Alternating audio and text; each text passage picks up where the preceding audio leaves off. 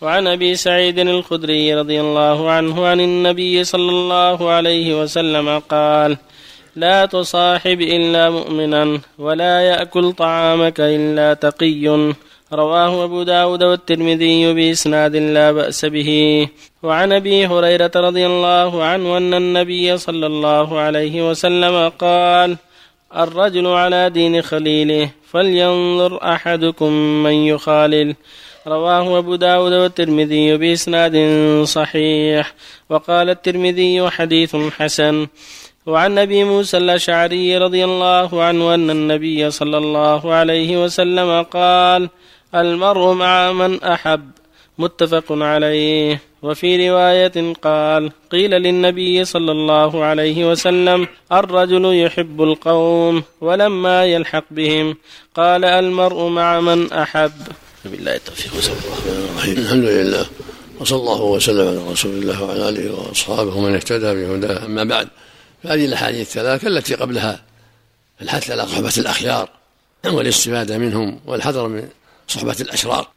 في هذا الحديث يقول صلى الله عليه وسلم لا تصاحب إلا مؤمنا ولا يكن طعامك إلا تقي.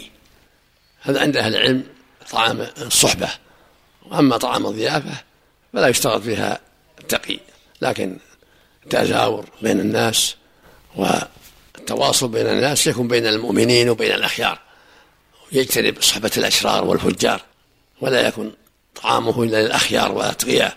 أما ما يتعلق بالضيفان فالضيف الضيف يكون تقيا ويكون غير تقي. فالضيوف لهم حقهم مطلقا. من كان يؤمن الله واليوم فليكرم ضيفه. والنبي صلى الله عليه وسلم أكرم الضيوف ورد عليه الكفار وغير الكفار عليه الصلاة والسلام. والحديث الثاني يقول صلى الله عليه وسلم المرء على دين خليله فلينظر أحدكم من يخالل. هذا يدل على أن الخليل في الغالب يؤثر على خليله في دينه وأخلاقه. فلينظر المؤمن أخلاءه وأحبابه حتى يختارهم ويكون مع من ترى منه الأعمال الطيبة والسيرة الحميدة كما تقدم في الحديث الصحيح.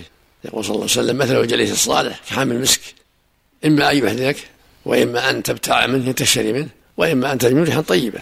ومثل الجليس السوق كان في الكير. إما أن يحرق ثيابك وإما أن تجمل ريحا خبيثة منتنة. فالمؤمن يختار الأصحاب الطيبين والأخيار ويزورهم ويستفيد منهم ويتذاكر معهم لما في صحبتهم من الخير. ولهذا طلب موسى كما تقدم طلب موسى صحبة الخضر ليستفيد من علمه. والله سوى يقول صلى الله عليه وسلم المرء مع من أحب. قيل الرسول المرء يحب القوم ولما يلحق بهم قال المرء من أحب. قال أنس رضي الله عنه فما أعطي الرسول أصحاب الرسول شيئا أحب إليهم من هذا. المرء ما أحب. قال أنس فإني يحب الله ورسوله وأرجو أن يحشرني الله مع رسوله عليه الصلاة والسلام. فالمقصود أن المحبة للمؤمنين وصحبة المؤمنين والأخيار من أسباب أن تحشر معهم يوم القيامة وتفوز بالجنة والسعادة كما أن صحبة الأشرار والفجار من أسباب الخسارة وأن تكون معهم في الدنيا والآخرة نسأل الله العافية وفق الله جميعا. عليك صحة حديث لا تصاحب إلا مؤمنا. لا بأس به نعم. اللي ما يصلي الأكل معه.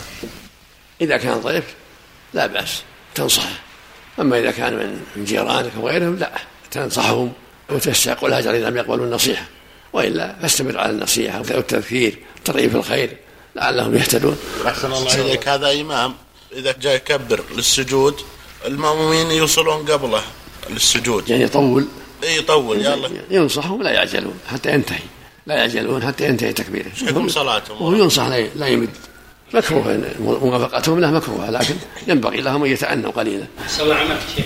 بعض الناس مثلا يثني على بعض الكفار، هل يكون يعني هذا من محبة أحسن الله عملك؟ لا مو بلازم محبة قد يثنى عليه صدقه أو لأنه أكرم المسلمين كما أثنى النبي على النجاشي ثم هدى الله النجاشي وأسلم.